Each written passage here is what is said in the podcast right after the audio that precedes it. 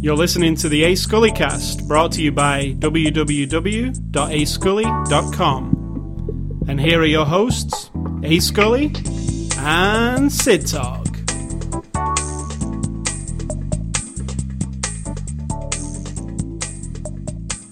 That's what she said. Nice. That's kind of a plagiaristic way to start the show. You said I'm getting that hummus taste out of my mouth, and I said that's what she said. But um, anyway, this is uh, what's I don't our, think anyone could express the look on my face. What's our- Maybe the tone of my voice. what's our pre-show conversation. What, what have you got to say? that would have been our pre-show conversation. Oh, that was it. Okay then. So what was it? about hummus in the mouth? Yeah, before that?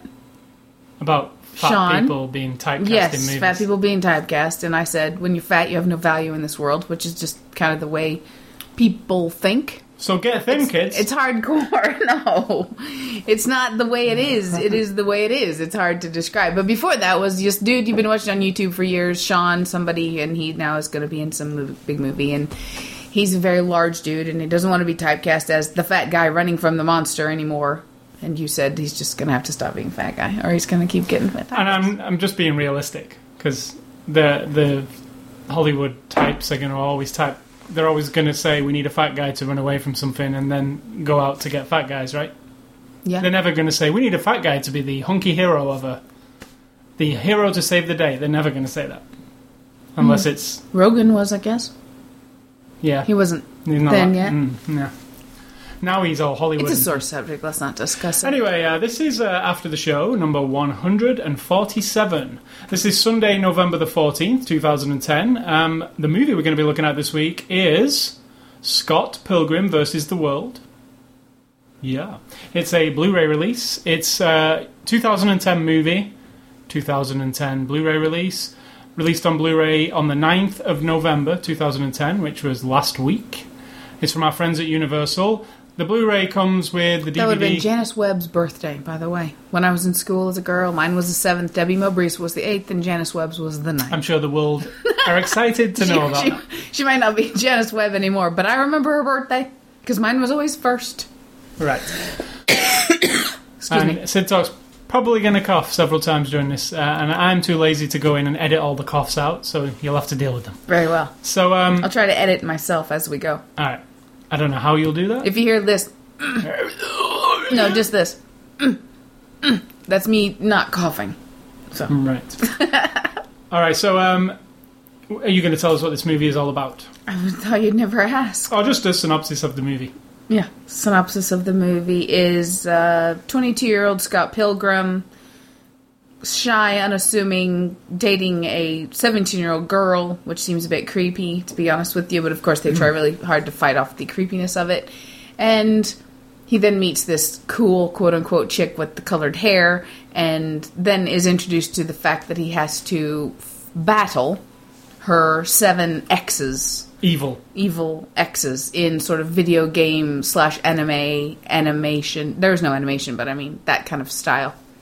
And um, that's it. I mean, there's not like a big overall ta-da about message or anything. Message for me. Hmm. It's just a very modern day love story.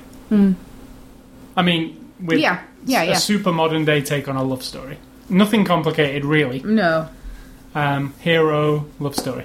So Scott Pilgrim versus the World, based on the comic graphic novel of on novels of the same name, which I happen to have read the first. So I kind of knew up to about a third of the way into the movie what what was going on, and then I didn't know anymore. Um, and I knew nothing at all whatsoever. I am in love with this movie. Absolutely in love with it. Hmm, Let me figure out why. All your life you've loved movies, and all your life you've played video games. Correct. And you're a man, therefore you're mostly a child inside.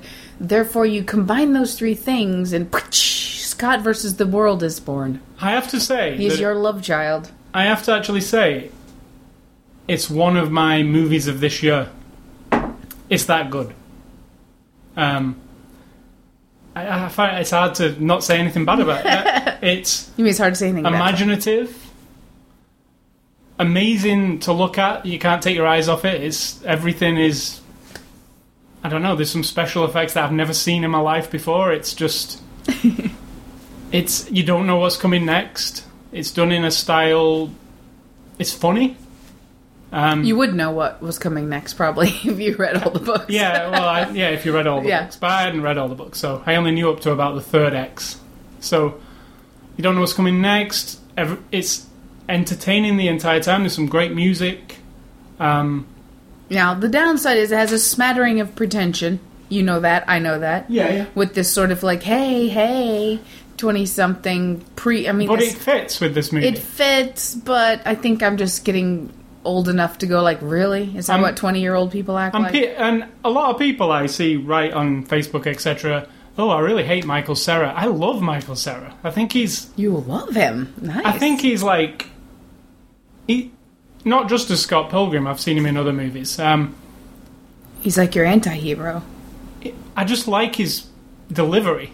I mean, he's he's a he's an actor. I mean, I've not seen him do anything that's different than. Don't you find the same as the kid from like Adventureland though? They do that sort of like hold back, innocent. They're, they're Sort of- compared a lot, those two, but I'm not. I'm saying the style of the new actors coming up. That's what I'm talking about. Napoleon Well, Dynamite thing. You know, I just really like him, and, and I think this was perfect casting because I can't, you know, he's kind of scrawny.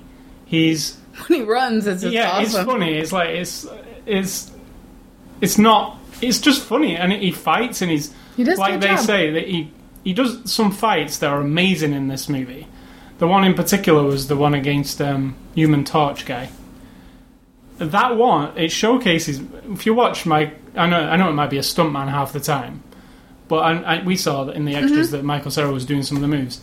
He just looks badass, and he's just a skinny kid, like who is, you know, Fighting for his life. ass with the rest of it, with everybody else. You know, like he looks better than the Human Torch guy, who's you know born to be the action star guy. You know, um, the casting's brilliant. I will go on to the cast later, but like I liked everybody, including Human Torch guy, who I don't generally like. Yeah. But you know, he was hamming it up, playing a caricature of, of himself. I see. I saw Yeah, like a which was really good, guy. and the Jason Schwartzman guy. Um, but we'll go on to them. So, what, what did you think of the movie?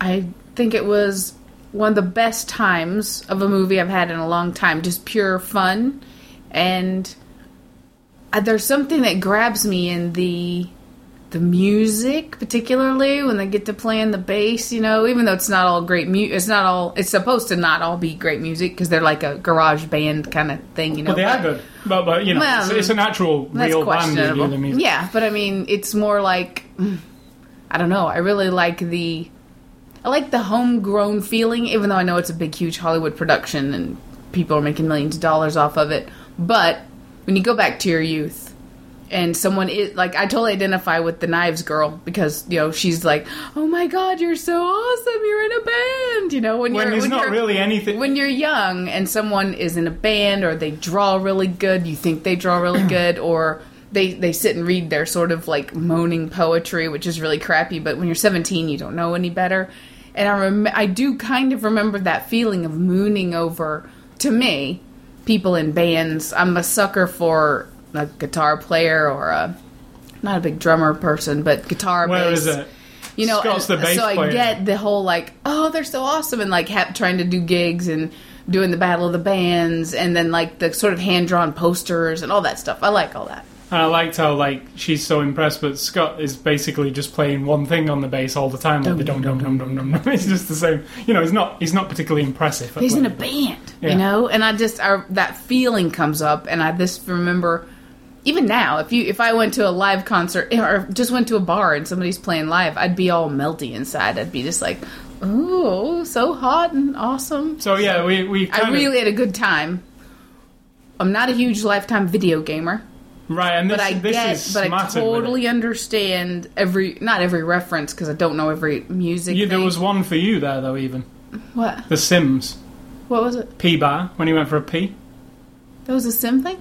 There were it was a It wasn't a nod to The Sims. It didn't look like The Sims at It all. didn't. Have, it wa- probably wasn't allowed to look like it, but that's what they were referencing. I mean, there is no other game with a P bar. Right. So I mean, there was Right. there was you know um, Legend of Zelda, all kinds of little references to video games all the way through the all the way through the movie, like all the time. um, the coins coming out of people Yeah, yeah, yeah. they get, you know, um, health bars when there's a fight going on, and versus symbols and countdowns, and you know, it's Ten, nine, It's- eight, seven, and you had to like. there's a lot of video game again. stuff to. Uh, a lot is specific video game stuff too. You know, the Legend of Zelda tune, the Final Fantasy tune. He even learns to play Final Fantasy on his bass at one point, and he's kind of bragging about it. And then there's the vegan reference, which I find really funny Yeah. that people won't understand fully. But that's a really funny section to me that the one guy's powers come from being vegan. Yeah, actually, um, and he's like, yeah. in the oh video, my god, it's awesome. in the video game to Scott Pilgrim versus the World, which um, I have on the 360, it's an old 8-bit game, like in the style of you just walk along and beat people up and coins spew out of them. You know, um, the on the old in the 80s, all Sega Genesis games used to have this logo when you booted them up that said "Winners don't do drugs." Well, on the when Hmm. you boot up the video game, it says "Winners don't eat meat," and then it has like the vegan police thing. You know? right, right. So you know they make point of that in the comic book as well. So um, yeah, it's just it's Was it like heaven for you? absolutely from from the. You know what they had me. You know they had me at hello. They had me at the eight bit Universal logo with the chip tune Universal music, which that was, was good. awesome. Also, that was really funny that they played when um, what's he called? Uh, Lucas Lee, who's played by Chris Evans, comes out of his trailer and they play the Universal music as he as he wa- that was hilarious too. They, you know the da da da where the globe spins around. Right, right. They Just play it as he's walking out of his trailer. But yeah, they played the chip tune version of I don't know what that means, but well eight, the eight bit synthesized Yeah, yeah. Um, Super Nintendo sounding version of the Universal music with a pixelized Universal logo. From that, and that's the very first thing you see on the screen. I was like. no, the menu was the first thing you saw, and you loved it. Even the menu's eight bit looking, yeah. Um, so yeah, uh, I can't recommend uh, the movie itself highly enough. I think it's amazing. Also for all ages, it's not objectionable. I don't think uh, No, it's just a fun thing. there's a few shits and dams here and there. It does. It's a PG thirteen, but it's not. It's not like a Kill Bill or something like completely gratuitous or anything. You know, people are having fights in a very cartoonish way. You know, there's even a like a laser sword, and you know, it's it's a kind of like a geek's wet dream, right? Everything you can think in a geek type of. But does this, at some point, doesn't that also make it a little bit obnoxious? You know Uh, what I mean? When you start, you're not just paying homage anymore. You're like shoving it down everybody's throats. Say you're not a video game person. Would you still recommend this movie? Um, some people won't get it. I don't think they'll be like, "What the hell?" Because it, it's actually the way this movie is done. Um, it's kind of dreamlike in parts, right? Mm-hmm. I mean, you don't know. Sometimes you're like, "Are, are we just?" th- Which I happen to love. Yeah. I love too. But some people don't like that, do they? They want a straight up. Mm-hmm. You know, in this movie, there's do there's teenagers sat talking in a room. And then all the next scene, the same person could be in the desert They're walking down the street, and then the Or next in thing the they're in desert the or coffee shop with or their something really conversation. weird. Like I mean, Yeah. I'm, I mean, Well, some those people, were dream Some sequences. people, uh, that's what I'm saying. But it's the way it's done. It's all kind of merges together. Yeah. It's like a like playing with, you know, here, there, everywhere. So I don't think some people are like that. But I mean, that's how a comic book goes, isn't it? From frame to frame, it jumps around. It plays with stuff, you know. So yeah, I don't think I think I don't think it is for everybody. Because I think some people would be like, "This is too frenetic," and because it is, it doesn't let doesn't let up, does it? Any frame, you know, it's intense start to finish. I wouldn't also say it's for every. mm, I hate to say it, but people who consider themselves hardcore gamer people, they would just find it fluffy and stupid, wouldn't they? They might like it inside, but they're not going to say it on the outside, maybe. No, I think they. Because I mean, it is a think love story like at it. heart. It is, but it's also an action movie. It's also a superhero movie of kind of a kind. Like you know, it, there's uh, villains and a hero, and there's fights, and you know, there's ridiculous things that you can't. I'm not even going to mention here that are like this is just awesome. Like something that would never happen, but it's awesome. Yeah, know. yeah. There's a, a ba- the battle of the bands with the um, two Japanese dudes. Um, Yeah, that was good. To. It's just awesome. It's just like That was really awesome. why is this happening? But this, I just love this. It's just you know, it's a cool visual, um, and you know, I'd, directed by Edgar Wright. Um, I'll go into the director later, but that also adds a. I, I've always liked his. If you watch Spaced, the series, Spaced is like this movie a lot. It's, you know, what's he called? Simon Pegg can be talking to his flatmate, and then the next scene, he is on the moon talking to somebody. It's like you don't know what's real, you don't know what is real. It's all kind of a, I don't know. You could say drug infused kind of weird haze, but this movie's like that too. Just more. Mm, yeah, not like that though. I mean, it's not. You've it's seen not, Space, right? No, You know it is like this. It's a lot like this. I mean in it's not like drug-induced haze. This movie. no, no, no. That's what I'm saying.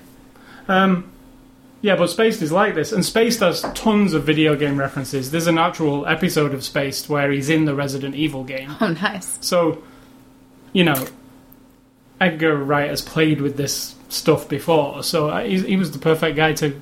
It just feels like there was all energy Yeah, all the time, like. So, um, yeah, can't recommend the. And you're the same. I'm. I'm Yeah, I loved it. So moving on to the cast, it's, it's quite a big cast actually. There's a lot of people. There are a lot. Um, so Michael Cera plays Scott Pilgrim. No matter what anybody says, and most people are saying, most people say they don't like him just because he's the same thing since Superbad. I agree, kind of, but I like what he is, so I don't dislike him. Do you get what I mean? I, I just like him. I think he's like the Jesse Eisenberg guy from Adventureland. Then those same people can't like Bruce Willis, Will Smith, Yeah, Robert De Niro, No. minus the fuckers, um, because that's what some people. That's what happens. You get typecast. right. A lot of people do. Not everybody does, but that's what happens. Hopefully, he'll maybe break out to the sides of it because it can get a little monotonous. But This, this is quite a different movie to his other movies, though.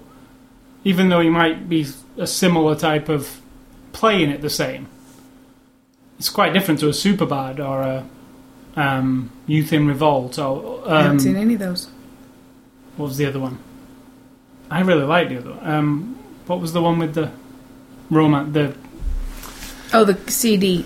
yeah, Somebody in somebody's Infinite endless Playlist, list, Yeah. yeah. I really liked that one as well. I saw it on Netflix. I um, it's a love story like this. It's kind of a bit bizarre. It's similar. It's not as bizarre as this, but you know, right. I just like how he plays things. Um, do you like him? I do. I think. But see, we have to think. I haven't seen anything else. I don't believe. Did you not even see Superbad? No. Hmm. So for me, this is my my uh, virgin attempt at seeing him, and he's all right. I mean, he's, he's charming. He's not overly. Who's the kid? Um, I do actually like him better than the kid from Adventureland. The kid from He's not quite as pouty and is. I don't know what it is, but and the kid from Adventureland. is I'm the not from comparing them specifically to each other. To Zombieland? Okay, he's alright in that, but in the type of character, that's what I'm talking about. Just a little bit too pouty in Adventureland, and this guy is a little more. Because in this one, you have to remember, he's. You're getting the clue throughout it that he's kind of a dick. Uh, absolutely, but, he, but he tries to be the innocent, perfect. no, he's but- a dick. I'm- he's purely a dick. I just don't want to hurt anybody's feelings. I'm I'm just being a good guy. Hmm, that sounds familiar. But he is a dick. He's like Married to it. he's he's actually um, you know, with two women at, at the beginning. But he doesn't want to hurt doesn't- anybody, and he but No. he doesn't realize the uh, yeah, and he's obviously done it in the past because he's got sort Yeah, of his own he's got- trail of broken hearts. Yeah, Yeah. So yeah, he is a nice dick. I don't think I'd want to go back and watch other movies with him though. Maybe that will have led up to this because No, I I might think- go, oh right, Nick and Nora's Infinite Playlist. I think He's you the would enjoy same it. To be every- honest, Okay, I think you would. It's it's good. Um, it's really sweet. Well, that reminds me, I need to mention that movie I watched on Netflix myself. So um, Mary Elizabeth Winstead is Ramona Flowers, who is also awesome. Mm-hmm. Um, she there's something about her. I don't know what it is, but like. She's not normally like that. I've seen her in other stuff, right? What else? Um, I, I, I know what it is, but it's uh, like on the tip of my tongue. Um, and this is she's actually not acting like she normally does. I mean, she's the opposite of Michael Cera doing the same thing. Good. She's not doing the same thing at all. Good, good. Um, and I like what she was doing. It's a kind of Like the describer, she's kind of jaded. She's sort of used up, strong, but then also a bit need needs something too. Like but she keeps herself at an arm's length, and she's a little too cool for school. But she's fine to just go off on her own too. She doesn't. She's not like um. She's also- the hint that in the past she's been a bitch, and she even says it. And now she just wants to just keep moving and kind of get over the whole drama, having drama with these relationships. Yeah, she's even moved uh, so drastic. She's moved from America to Canada to try and make her life different, like change her life. That's the reason she's this. We did, forgot to mention this whole movie is in Canada, as is the comic book, um, and it kind of celebrates Canada um, with the money. the, all the money's Canadian money that drops out of people when they die. Um, so also we've got down uh, It doesn't drop out of people like feces. It just they turn into Yes. money. like in lots of videos. they explode and become money. like Streets of Rage is one where money comes out of them. Um, Alison Pearl is Kim. Which one's Kim? I'm Kim's a drummer.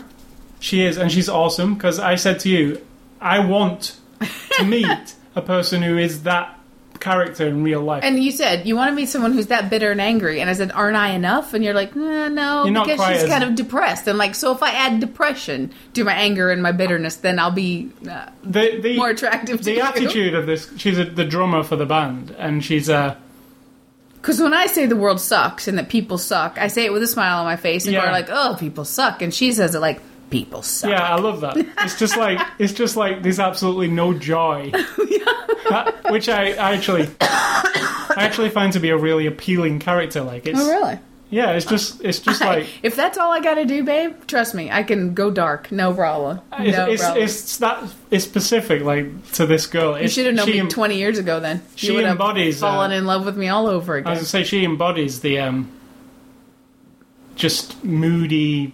Like nobody can deal with her either. Like she's impossible to deal with, and she they just. If your life had a face, I'd punch it. In fact, the, yeah. In fact, the boys who she, they just don't. They just let her win, kind of all the time, you know. Um, so yeah, that's then there's Ellen Wong as Knives Chow. You really She's like awesome. her. Yeah, yeah, she's awesome. She's the young seventeen-year-old She's enamored with the band thing. She's really enthusiastic. She's she's like your dream girlfriend if he would just if she stay interested. and if she wasn't maybe so young. well, there's- a difference. They make it clear that there's no sex. Or them. I don't mean but, that. I mean there's a difference between them. She's a bit.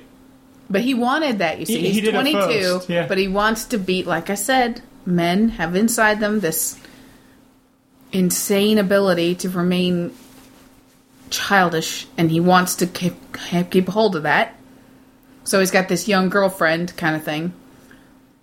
But then this sort of elusive, mysterious girl with the colored hair shows up, and she just seems more in line with him. She's not all mature and older or anything, but I mean, maybe She's his age, leaving she's- that you know youthful need to be simple behind because her life is more complicated. And he keeps saying, "I just wanted things to be simple," Yeah. but that's the thing about life; it isn't.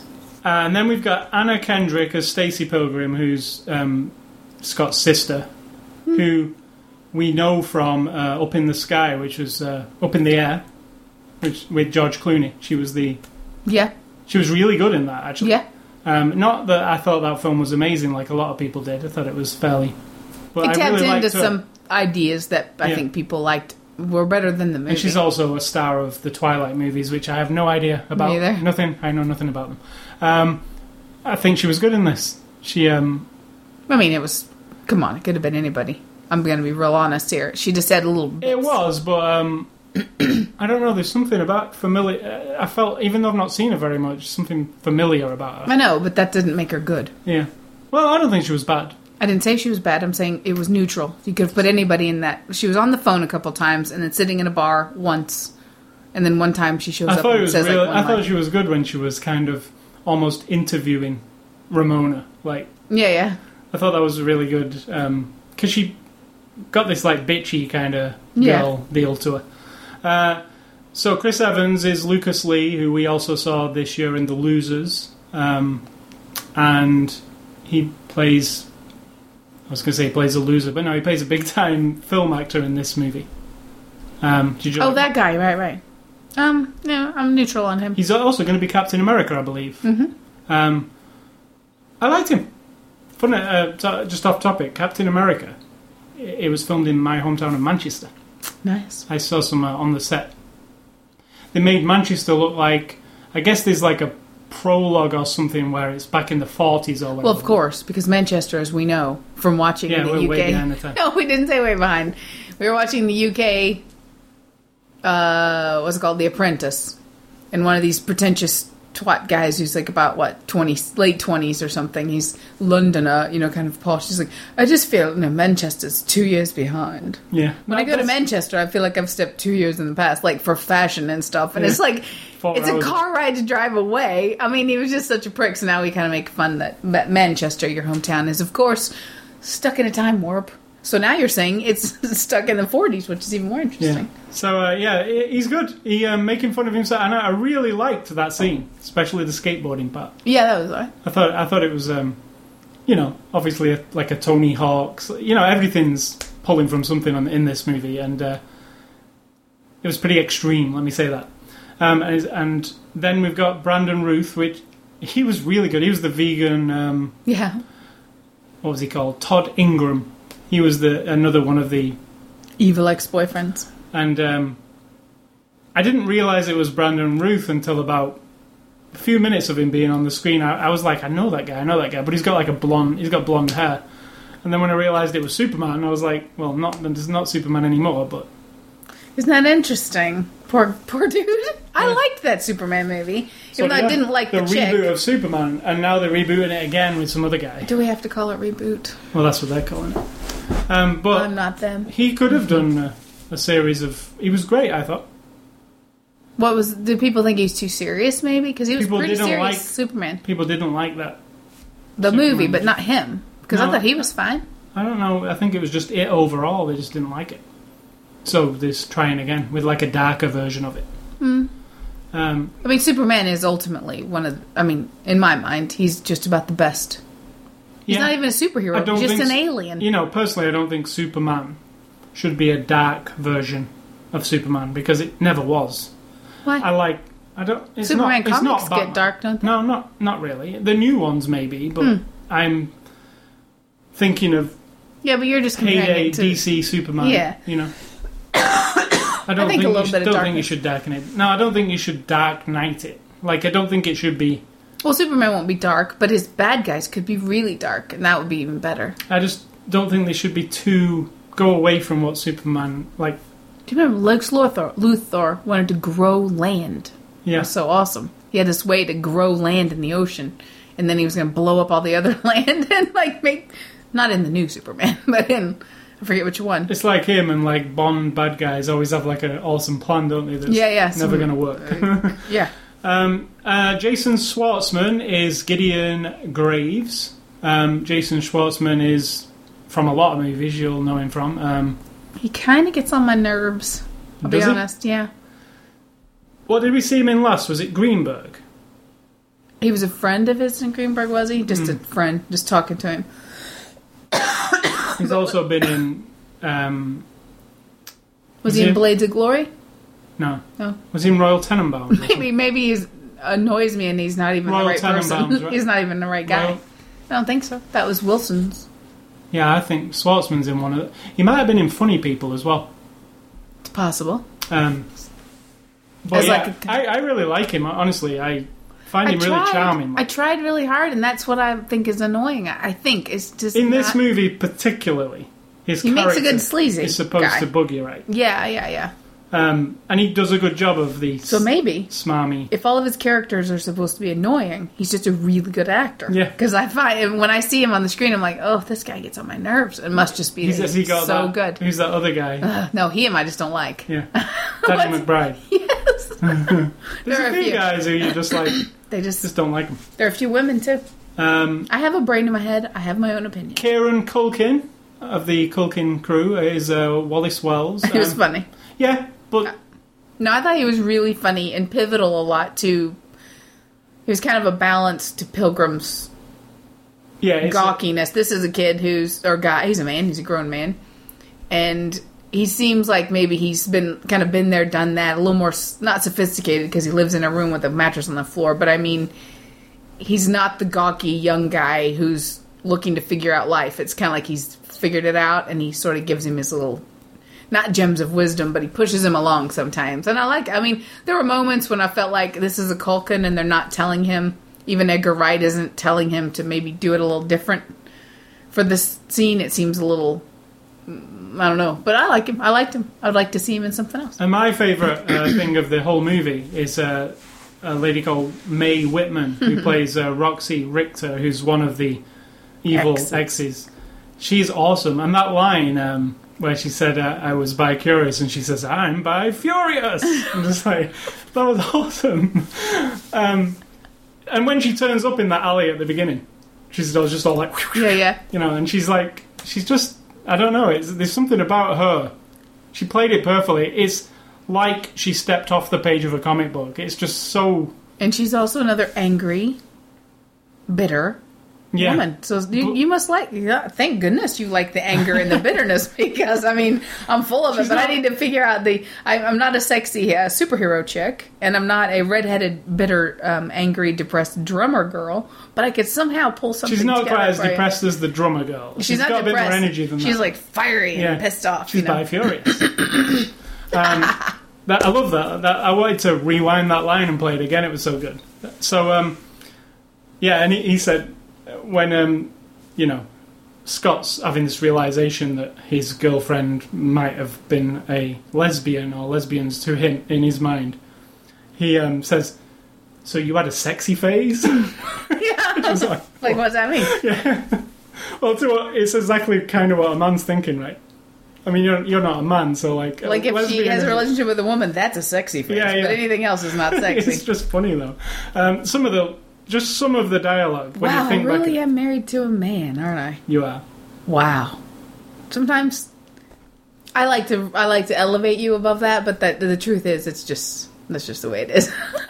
Correct. Uh, I love I love you, baby. finally, uh, we have um, I can't say this guy's name, Satya Bayababra, Baba. That's all they said. uh, who plays Matthew Patel, who I like Roxy is the best Evil Ex, but is the first Evil Ex we meet. And what is awesome about him is he has a Bollywood dance number all of a sudden. It's awesome. he almost And turns when he goes, into uh, Scott Pilgrim with his head. it's just, he's got the same kind of moves as uh, Spanish Buzz. yeah. But when, when it turns into a dance number, I was like, th- that was that was the moment where I was like, this movie's awesome because like we just kind of gone away from the ordinary part at the beginning to like this. Oh my god, what the hell's going on here? And and you know there was there's a lot of this comic book styling in this movie where thwack and pop. uh, You know you see kind of like old Batman, but kind of in this new style. But when he started floating around in the air and singing, I was like, okay, this movie's um, completely got me now because this can go anywhere, right? It's bananas. Like you don't know what's going to happen, and I don't think you can predict what's going to happen from minute to minute. It's impossible. Um, directed by Edgar Wright, who also directed Shaun of the Dead, Hot Fuzz, the TV show Spaced we talked about earlier, and a new movie coming soon called Paul, P A U L, which is an awesome name for a movie. Um, which also stars uh, Simon Pegg and uh, his friend, who I don't know his name. You don't like? Uh, that's another one I don't That's like him either. Yeah. When? You don't even like him in Shaun of the Dead. Um, maybe at the end Nice. when he's just chained up in the shed Um, and he's Edgar not Wright. and he's not speaking. Edgar Wright, um, you know, is a famous director who a lot of people probably don't know who he is. He's obviously British, but um, from watching the we watched the whole behind the scenes documentary on this disc, and um, he is what I think. I was when I was watching it, I was thinking another director that we like, Kevin Smith. How different somebody like two directors can be. I mean, as in their work, kind of the way they deal with the set, the energy they put into it. I feel like Kevin Smith doesn't have that much energy. Well, you know, did you listen to the latest um, Jay and Silent Bob Get Old? no, not yet. um, he's talking about the this making Red State, which is the new movie, just finished, got it in the can, as they say, and he, they're going to be releasing it, or whatever. And he's like, "This time, I'm totally different, man. I don't." We've got hints from the past movies where he said, "I basically had my hand up everybody's ass and was like like a dictator, like this is how you will say the line, and this is how you will do it, and this is where you stand." He goes, "This time." I was like everybody down to like the lady who brings in the coffee. I'm like, if you do a better job than I can tell you what to do, then just go for it. So I'm imagining he's loosening Are up. saying he's mellowed out because he's become a stoner? I think that's why, honestly. And um, but the style, I know what you're talking about, where you feel like he's just sitting there. Everybody's on edge because he expects.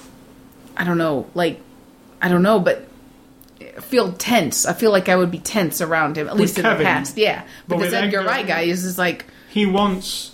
Although people speak about Edgar Wright, because he said, you know, when you sign up with Edgar Wright, it's You- long nights, it's like going in the army.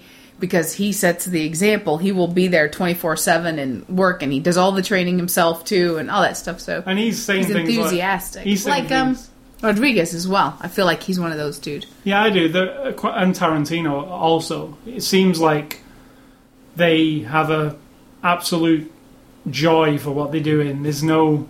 Titanic guy, he seems like he's right in there, right in the guts of it. I, I feel like he's he's slightly different, as in he's really professional, almost. tyrannical.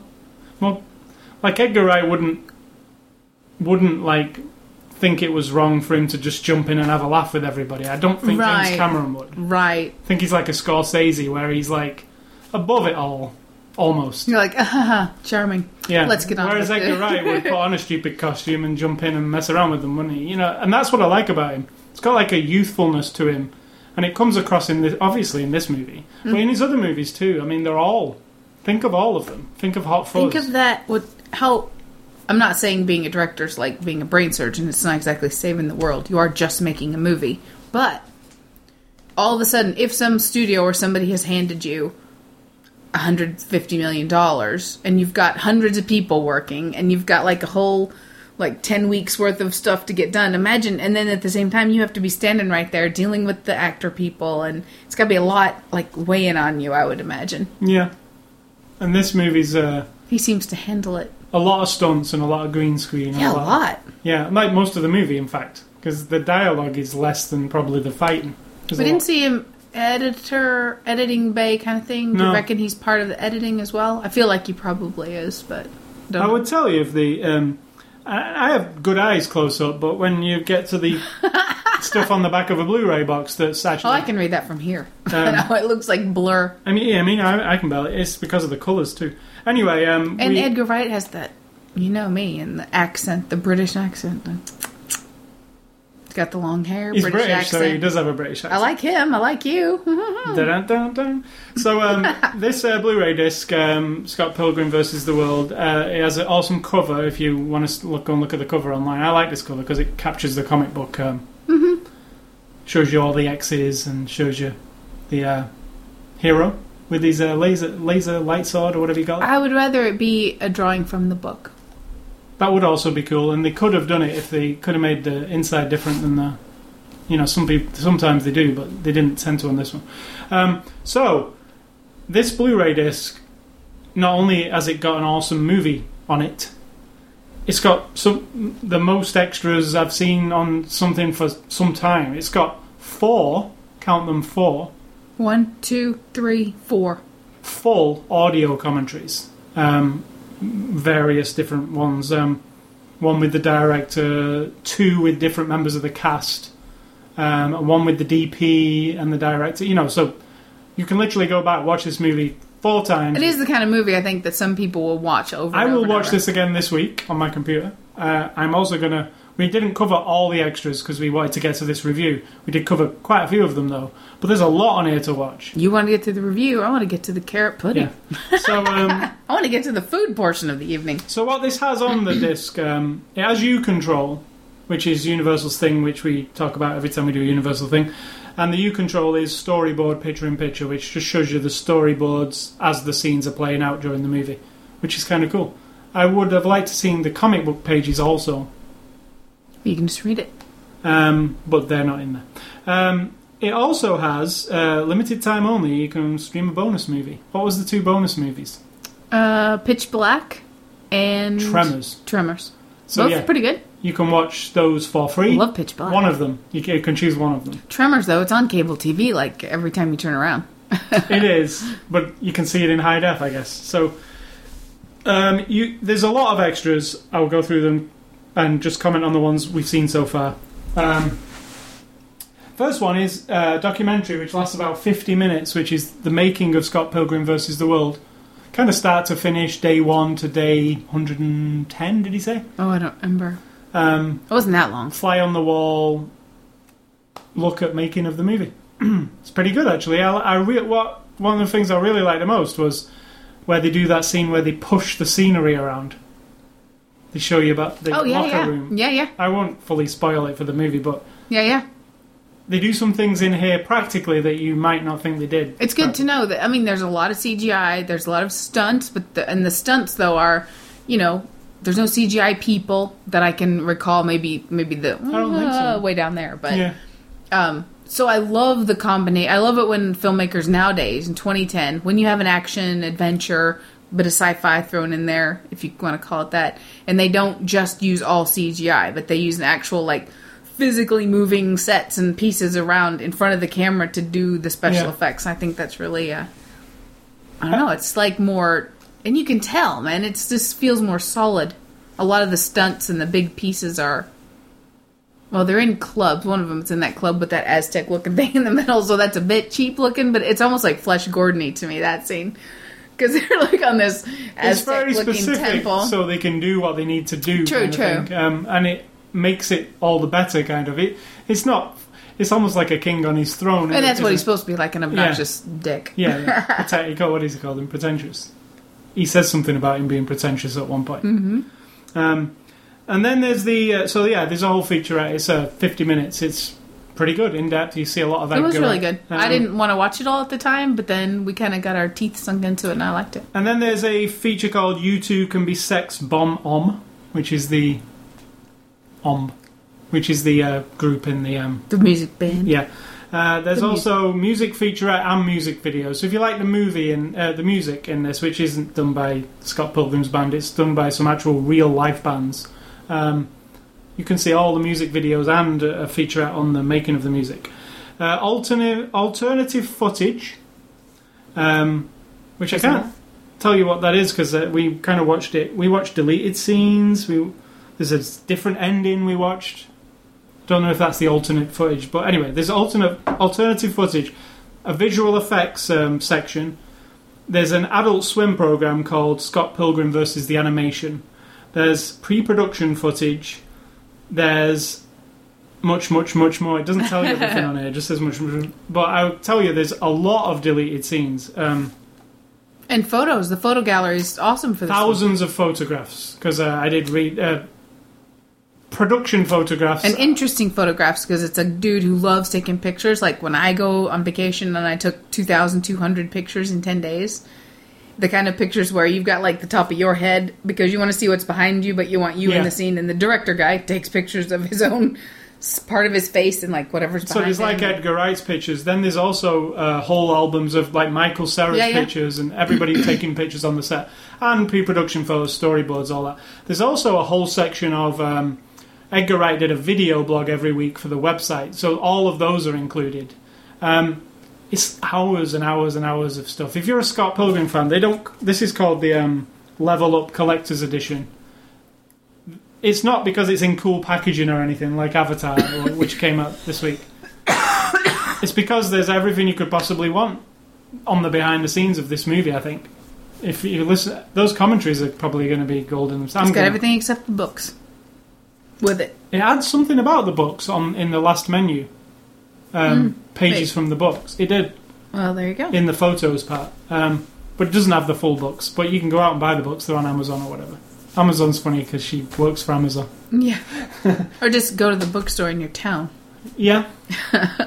Amazon isn't the only uh, game in town. So, in conclusion, oh, also, I just want to point out the uh, Blu-ray transfer is amazing. The sound is amazing. This is a movie that you want to turn up really loud. Yeah, yeah. Even I say It sounds like there's a band in your room if you've got it loud enough. that bass when it kicks in. I'm telling you, there's some there's some invisible line from a bass boom boom boom boom boom, boom straight to a woman's sexy time. It, the sound is that good in this movie. You really good. feel the fights. I mean, yeah, yeah. they've got some crazy. Uh, there is also I didn't mention like a little featurette about the sound design of this movie, and they've done some interesting things with the sound that you might not think about until they tell you. And then when they tell, I was like, oh yeah, you know, specific to the scenes that they're in. But yeah, it the picture quality is amazing. It's one of those movies that's not letterboxed either. It fills your whole screen up. So I was impressed by everything. I knew you would be. Um, I yeah, I um, it's one that would be in my collection forever. I could revisit this movie now. In fact, when it had finished, I wanted to put it back on at the end of the credits. so while I'm cooking supper, you'll be watching it. when you uh, went at the very end of the credits, when the credits finish, a little eight-bit Scott Pilgrim walks on with a hammer, like like Ramona has, and uh, bashes the Scott Pilgrim logo, and then it says the end, but with like a chiptune music. So Nice. even finishes like a video game.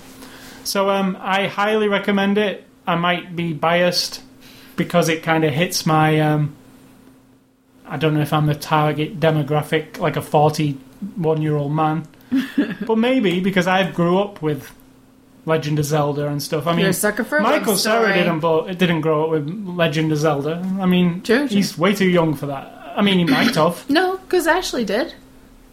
Remember, Mm. she she played the original Zeldas and all that, and she's 25. She played like the Nintendo 64 Zeldas, I guess. So yeah, it, it's always been running. But the original 8-bit Legend of Zelda, It was when? Like They're way before 95, 96? no, um, You got, you know. late 80s, Right, right. early 90s, late 80s though, the, the beginning of the 8-bit stuff. Way before their time, you know, way before Michael Cera's time, right? He's about 22, maybe. In the movie's 22. Yeah. So um, yeah, highly recommend, and you highly recommend too. Right? I would, yeah. Even though, and you didn't know what you was in for, did you? I don't Not think. really. I mean, I knew I was watching it, and I kept thinking to myself, "You're gonna."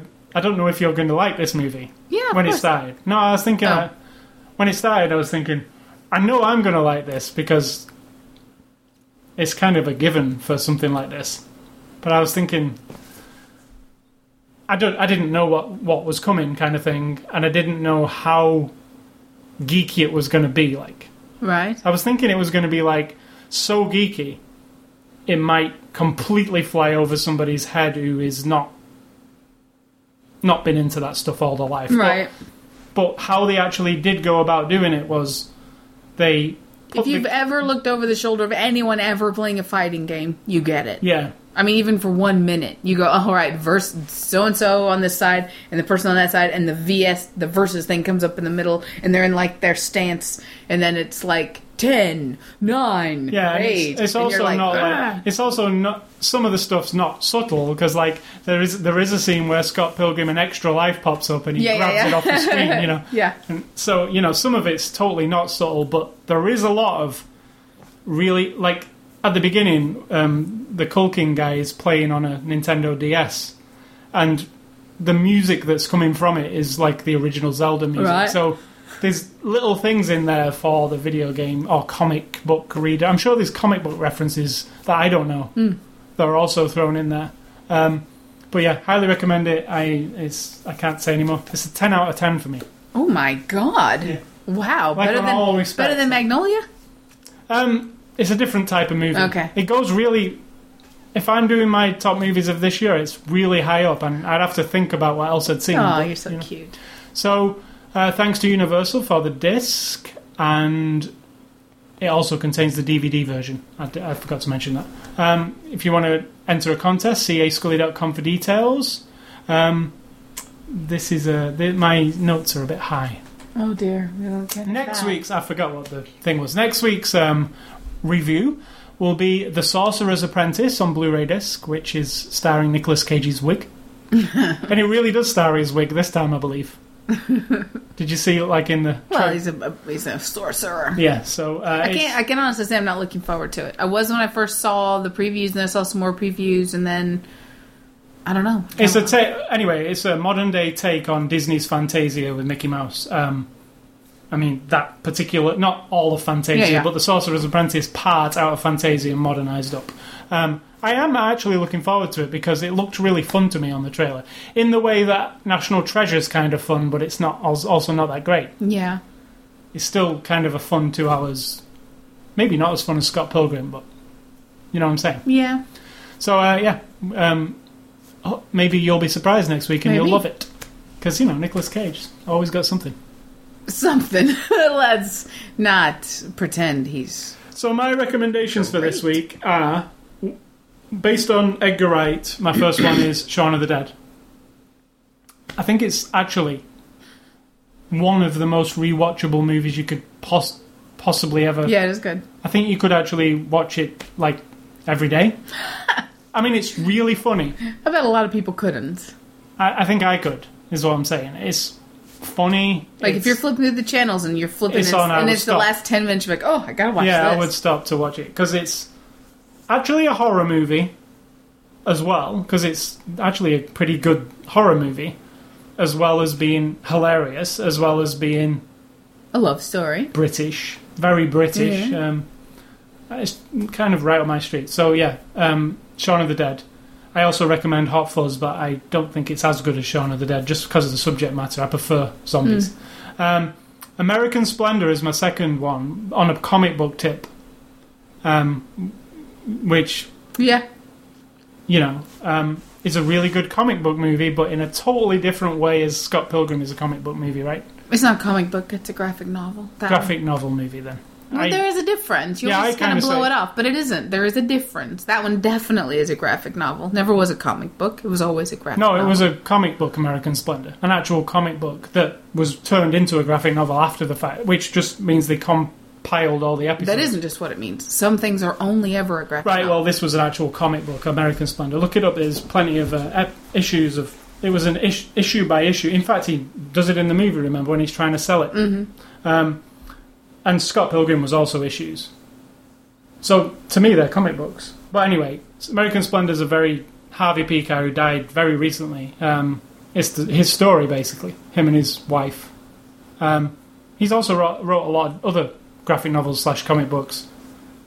One being Our Cancer Year, which is really really good, and we own that one. yeah, yeah. Um, I recommend that. But American Splendor, and then I I did three. My third one was based on the Chris Evans slash graphic novel comic book, The Losers, which we watched fairly recently, which I also really loved. And I don't particularly like him, but something about The Losers I thought was really good. It was pretty boom, like in your face. It captured a graphic novel for me, um, and you know it had. It was a straightforward kind of action. It was it was a good film from this summer. I thought. You didn't like it better than Watchmen, Oh no no no. right? And mine are an obvious one, which I don't normally go for, but one of the first movies I ever saw that was from these sort of like a comic slash graphic novel that you don't that I'd never heard of, but that's like got cult status or whatever called Ghost World. It's one of my favorite movies of all time. It is really good with uh is it Christina Ricci? Oh no, no.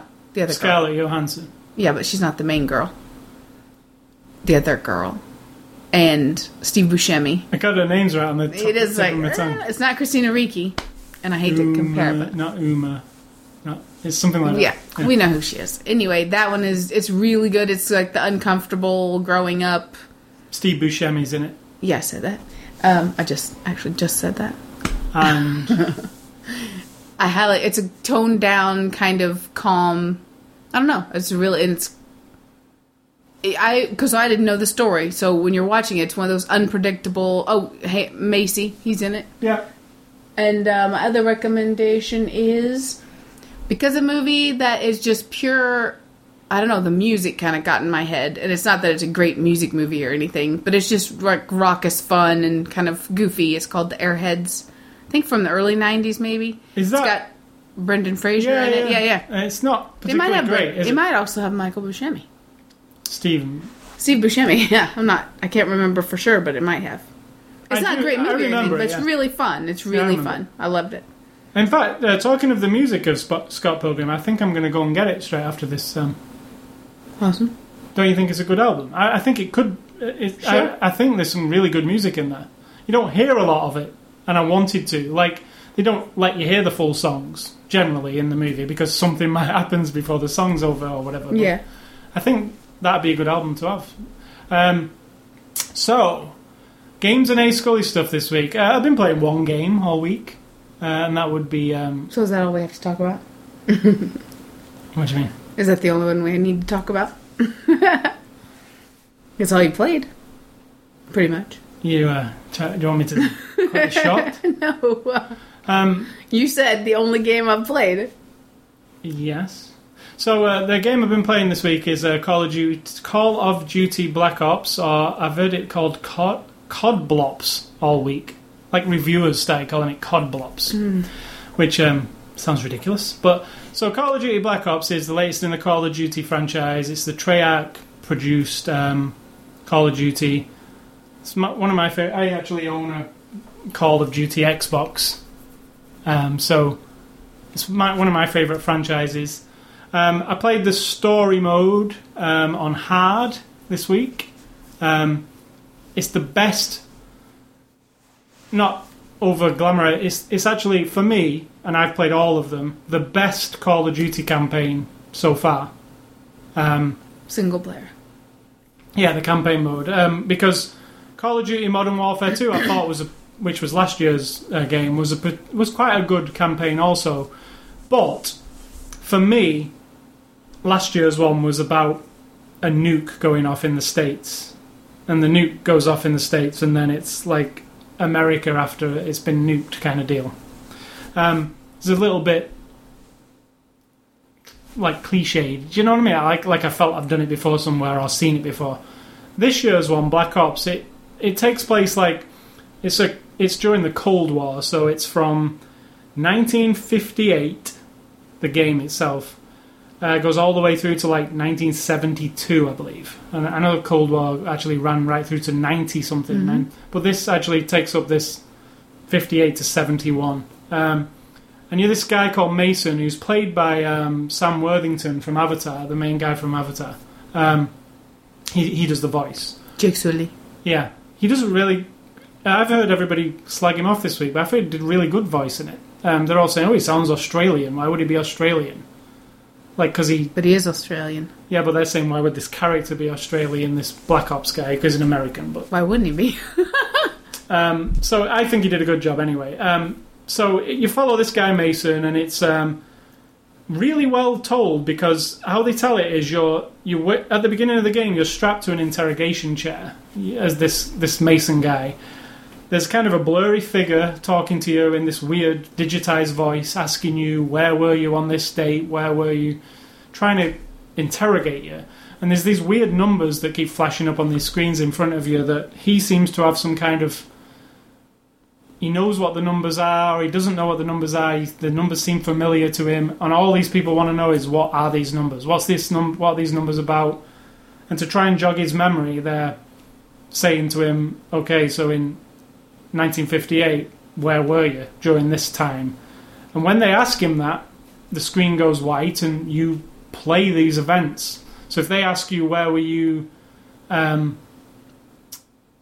during well the Bay of Pigs is like a famous where were you during that time well they'll- go to that time and you play a full half hour um, level like the first level is you being sent in by the US government to assassinate Fidel Castro which um, as we all know um, doesn't happen because Fidel Castro still still exists right so you go in to assassinate him and stuff happens, and then the next level they'll flash forward a bit to Vietnam. Where were you during Vietnam? And then you have this whole story that takes place during Vietnam. So, using this interrogation chair, and it's a good plot device to enable them to take you to lots of different locations instead of like in Modern Warfare 2, you're this guy, it's a certain, you know, 19, 1998 or something, and you're in America or at the beginning you're in a different country. But this one, you go everywhere. Russia,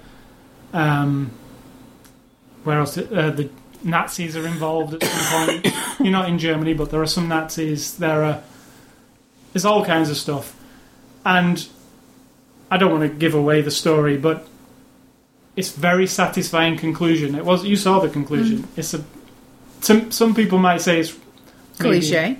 Maybe. As Well- are some of the scenes you described to me. If, if you think that a post nuke America's cliche, then the one you described to me is like, how more obvious can you, You be for a war game? Yeah.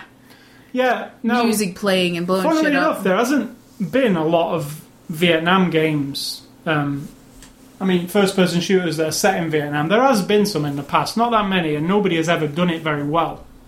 This one actually nails it down to the. Uh, like I said to you, there's Did they nail Vietnam or did they nail Apocalypse Now? they nailed how movies portray Vietnam. Yeah. Deer Hunter and Um, yeah, stuff. all of those movies. In fact, there's actual literal nods to the Deer Hunter. Um, Mm-hmm. I mean, right down to like a scene from the Deer Hunters in this game. Full Metal Jacket, are there any? Uh, you could say so. Definitely Apocalypse Yeah, Now. yeah. In fact, yeah, a whole scene of Apocalypse Now is in this movie. So what I'm saying is, you're you might not think that's obnoxious or uh, overused. It hits the right spot when you're people- playing it. For me, um, like it's like Scott Pilgrim. It's like a I don't want to say, like be you know, you feel like you're in Vietnam. You're going down these fox tunnels where they you know it's kind of scary. You don't know where anybody's coming from. It's a jungle, you know. Um, it's, it's a, I can't even imagine how they fought in a jungle like that because the tricks that the Vietnam army use, like like rabbit holes that they just popped up out of, like how how would you even know that anything like that was going to happen? You know, people diving out of trees. It's crazy. And this game, yeah, it does play with the. There is literally a scene where you're piloting a boat to down a river. to with- the Rolling Stones. Yeah. The Rolling Stones' "Sympathy for the Devil's" playing in the background while you blow the f out of, you know, these encampments down the side. There's one where you fly a helicopter with the music blaring. You know, it's. I would like. We're not talking about a fully original thing here. This no, is all. but the actual story, the overall story, the interrogation chair, what actually becomes of all the, you know, it's the numbers, the mystery. It's like, you know, like Lost, for instance, because the numbers kind of remind me of Lost. You know, like Lost promised to be like something where you're on this journey and then you'd find out what happened, and apparently you really didn't find out what happened.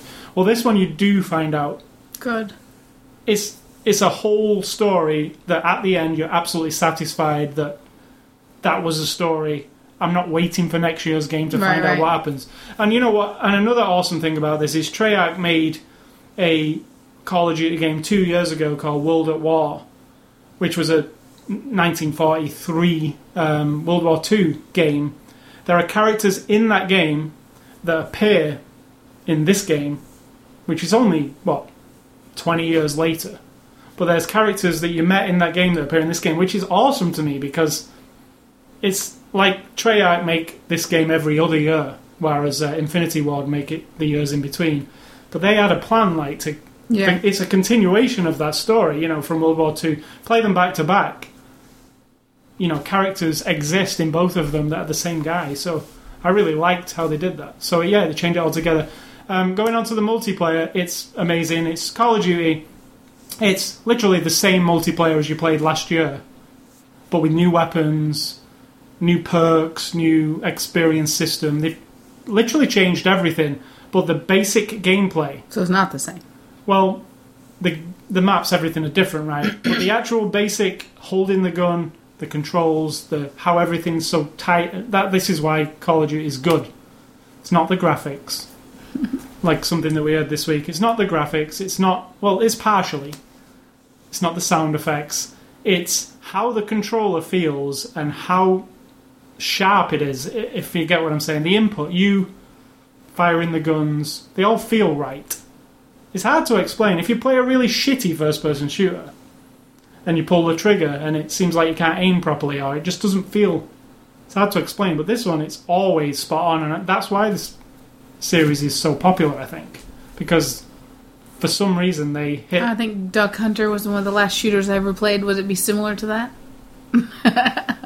Kind of. If you play it with the PlayStation Move. Um, No, I did not. So yeah, um, it's. I recommend it. It's You're uh, in love with this game. It's You're in love with the movie. It's fifty nine ninety nine. Um, I think you will get a whole year of play out of it, no doubt. Um, I did out of Modern Warfare two. You're not telling me this because I wouldn't. But no, you people- wouldn't. But people like anybody into shooters, it's not a shooter that you will buy, finish the story, then sling in your pile and never play again. It is one that will. The disc will be in my 360 all year. I mean, you it's- literally play every day. yeah, every night. I, I will pick it up. And, up until this week, you played the other one every day. Well, we stopped playing the other one some time ago. we were playing Borderlands, but yeah, before that we were playing the other one. What I mean is so why'd you stop playing that one? because some other games came along that we ended up playing for months. Uh, StarCraft Two being one of them. and Yeah, Borderlands. Um, Red Dead Redemption. it takes a while for the novelty of a Call of Duty game to wear off, and when it does wear off, there's usually another one around the corner. Activision have said they might be releasing two Call of Duty games next year, which boggles my mind, but because I don't know how they could have produced two in this small space of time, but we'll see. So um, I recommend Call of Duty Black Ops. This week's games coming out this week. Need the new Need for Speed Hot Pursuit uh, is out on Tuesday. Assassin's Creed Brotherhood, which is the sequel to Assassin's Creed 2, but it's not Assassin's Creed 3, if you get what I'm saying. Mm-hmm. It's not downloadable content or anything, it's a brand new full game sequel to Assassin's Creed 2. That comes out on Tuesday. And thirdly, um, there are no other games. I watched the movie I'm Still Here, which is the Joaquin Phoenix. Um, Not Whacking Phoenix, Joaquin Phoenix. yeah, having having a mental kind of. Um, uh, I can't explain what it is. I watched it. I was. I can't say I was entertained watching it. Rather more curious. But when it had finished, I wasn't curious anymore. I under. We turned off. Yes, Yeah. I, I'm almost turned off by the. I, I went and read the interview with Casey Affleck afterwards. Should you to say? No, I won't say, Okay. but I did go and read the interview, and the interview is very in depth. It tells you pretty much all about this movie, and that only cemented the fact that I didn't like it that much. but in that curious kind of like, I really want to see this train wreck style. There was something in me compelled to watch it all. I did sit and watch it all. It's two hours long, you know, so I can't recommend it because it's. But you like the one about Banksy. Exit through the gift I shop. did, but that's actually a lot more entertaining than this one. Um, that's not like a. This is just like Yeah. I, without giving anything away. The Banksy one is actually really entertaining because of the French guy who, who. It's not about Banksy. It's about this French guy who is very dynamic and very interesting to listen to. I mean, it's mostly talking. He's very interesting to listen to, and you get to see some of Banksy's artwork. Did it talk about art? a lot, yeah. I mean, Because I'll say the one I watched was uh, Art of the Steal, which was about like a it's an actual documentary Mm-hmm. about in America a huge collection of uh, impressionist, post impressionist art like Monet, Renoir, Picasso that was bought by this dude back in the 30s and 40s, and then was never supposed to be passed around to anybody. And eventually, the political and the rich people in the area of Philadelphia kind of start getting their claws dug in after he's dead and stuff. And it's kind of like when we watch King of Kong. You know, it's a documentary, so there's no protagonist or hero or anything, but they make it clear through the, everybody's actions, including court cases and people's interviews and stuff, who are the good guys, who are the bad guys. And it's really what, good. That's what some people criticize. And I mean, I'm an art King of lover person. I can't describe it. I don't go into depth. I'm not like an art person like this, you know, like discuss. I mean, I actually love. You mean you're not a British um, somebody from the 16th century? yes. don't make me laugh. I'll cough. I'm just saying, I actually love art for what it is, not the art world. And so when I watch something like this, and there is like the clash of the two think ways of thinking, art as a commodity, art as a human expression of, uh, you know, who we are, kind of thing, and uh, that's really called the art of the steal. That's really good. And it's on Netflix. yeah, yeah. Um, yeah, I'm for the "I'm Still Here" movie. Just uh, on the post note for that, I do get 100 percent what it's all about, but I don't fully get. I don't fully understand why it, it exists. Just it's almost it point- is it's it is. almost pointless um, to me. Somebody else might find it a work of art or genius. To me, it's almost pointless. Um, and I didn't want to say that about it because I there was parts of it I enjoyed, but it's um, it's a weird movie. In, in fact, a weird movie that maybe you should see just to experience something kind of different because Yeah. it is different. Um, you should probably see it just to. You haven't really made it sound that. No, but I would still say like maybe you might come out with a different. Um, I, no, I think I get it. Yeah, I do. And I said on Facebook that it should actually be called uh, not "I'm still here." I mumble a lot because I have no idea what um, Mr. Phoenix is saying for about two thirds of the movie. When once he gets a beard and like bushy hair, his voice also does a changer, and I there's no subtitles. You know, sometimes they subtitle people when they're mumbling. No, he just Mr. Mumbles for a long time during this movie, so that might have nixed my enjoyment on the head a little bit.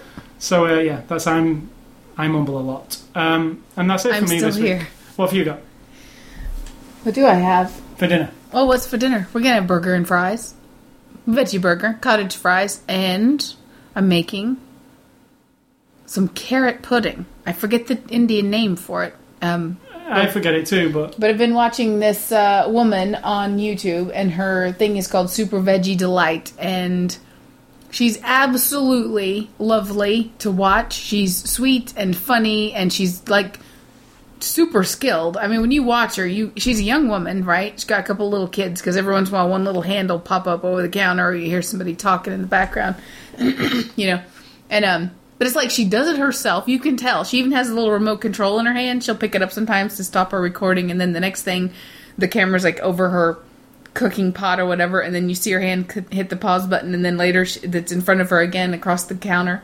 And um, this is one of the things that she made it. You actually were watch. I wasn't feeling very well the other day, and I just watched her for about I don't know four hours in a row. She's got 220 videos, and this is a carrot pudding, which is just shredded carrot, some cardamom, sugar, some ghee, which we won't be using, but you're supposed to use ghee in it, um, and some nuts and stuff. interestingly enough, I don't really like carrots. We'll see how it goes. Um, but this just looks so enticing. it kind of looks good, but I'm not 100 percent sure if I'll like it. So Yeah, it'd be yeah. interesting to try it. Like, Yeah. you know, Well, that'll be our. But it's supposed to be a pudding. Karl dessert. Pilkington said he liked it. That's true. I think he did try it He because he said. I had carrots with some uh, Yeah, sweet stuff and it. It was really good. Uh, and Karl Pilkington's. I mean, how can you go wrong? Carrots and sugar and nut. I got some. to me, nut- it doesn't dawn on me. I got some almonds. I'm gonna crunch up and some raisins. I'll throw in there. I didn't go to the store, so I'm not gonna get any other stuff to go on it. So that's what's for dinner, and then that's what I was gonna mention. You too, might want to go if it needs other stuff. You might want to It doesn't. I've got the powdered Wait. milk. I've got the. You know. maybe make it tomorrow. No, I'm making it. I'm making it. You've got everything Yeah. because I thought we had no milk or anything. Wait, I don't need milk. She uses Oh. powdered milk. Oh yeah, yeah. Plus, I have almond milk and soy milk, and so um, that and veggie burgers and fries, cottage fries, and then whatever other vegetable I yank out of the freezer is what you're gonna be. having. Excellent. And what else have you got? And that was it. Her thing is Super Veggie Delight on YouTube, and she is she's got loads of videos. I love like I looked for uh, a recipe for chai the other day because my nephew wants to make it homemade because we had it at an Indian restaurant. Restaurant, you know, You mean tea? it's called chai. Chai tea. No, you don't call it chai tea because chai is tea. Oh. That's the thing. You have to kind of. Because if you say chai tea, you're saying tea tea. Because chai is the word for tea, apparently. But this flavor that we had at the Indian restaurant, which is masala chai, I believe. And I was looking it up, I found her. And then a lot of times you find somebody and you're like, I really like this person, you know, cooking or whatever. And then you discover it's like the only video they've ever done and it was 10 years ago or something. But she's only been doing them for a year and she's got 220 and i was just like awesome and even stuff that doesn't sound appealing i just watch her over and over one of the videos is so sweet she's outside on their back deck you can hear construction work going on around her but she says my children are inside and they're having a very good time. They wanted to watch their children videos and they're having fun, and I didn't want to interrupt them Right. and stop their fun. So I decided to come outside today and cook, and I just thought that was so sweet. So I think that uh, if you like watching YouTube videos, she's I watch it on the TV from the, uh, you know, home theater PC that we Did you have. cut your own hair today or something? No, I haven't touched that. I Yeah. do cut my own hair, but not I was gonna say today. your hair looks like way short. Uh, is it? No, I washed it. You only wash it like every month or something? It looks different, I don't wash it every day. right? Well, it's not in a ponytail. You're used to me having it up in a ponytail. No, it just seems shorter, no. like some fell off or something. Are you criticizing me? Or are you just making a comment? I'm just making a comment. It's like Do- some fell out or something. Maybe some fell out while you was doing this podcast. Well, I think it would. No, no. Thank you for the comment. All right, but- so uh, let me remind you about the websites before Sid Talk coughs herself to death. Mm-hmm. So it's um, sidtalk.com, ascully.com. See that? I said yours first. thank Um, you. you can also catch us both on Twitter, Facebook, Xbox Live, YouTube. You can also catch this podcast on the Zune Marketplace, the iTunes Music Store, or just go to ascully.com, click on the word podcast top left, and subscribe or listen to it just straight from the page. You can email feedback to me at ascully at ascully.com. You Listen to them all. don't email feedback to Sid because she doesn't want the. Uh, I'll cough all over it. Yeah, and um, Stay Classy, Scott Pilgrim, awesome movie. Can't recommend it highly enough. I might even go and get the comic. Uh, I might. I'm definitely going to get the soundtrack in a, in a few minutes, and I might actually get the uh, graphic novel of, of the whole thing because I'm, I'm into it. I'm gonna say. Are you done? Did you say what you're gonna say? You said say classy. Yes. Scott Oh, Yeah. oh, I wasn't fully listening. Uh, I'm, I'm thinking about coughing. I'm suppressing my cough. Motley is in the house. And I'm going to say, think for yourself, everybody. Because if you don't, somebody will do it for you. Um, and just before we go, Oh, you can't talk after me. just before we go, um, tonight, The Walking Dead, The X Factor, I'm a Celebrity, Get Me Out of Here, Dexter, and Tonight, meaning tonight is Sunday for Sunday us. night. It won't be Sunday for anyone else. all those things are on television. We'll be watching them. X Factor also. Excellent. You'll be eating carrot pudding and watching zombies. And I'm going to say, think for yourself, everybody, because if you don't do it, somebody will do it for you. I think you already said that. Should we just keep saying it until next week?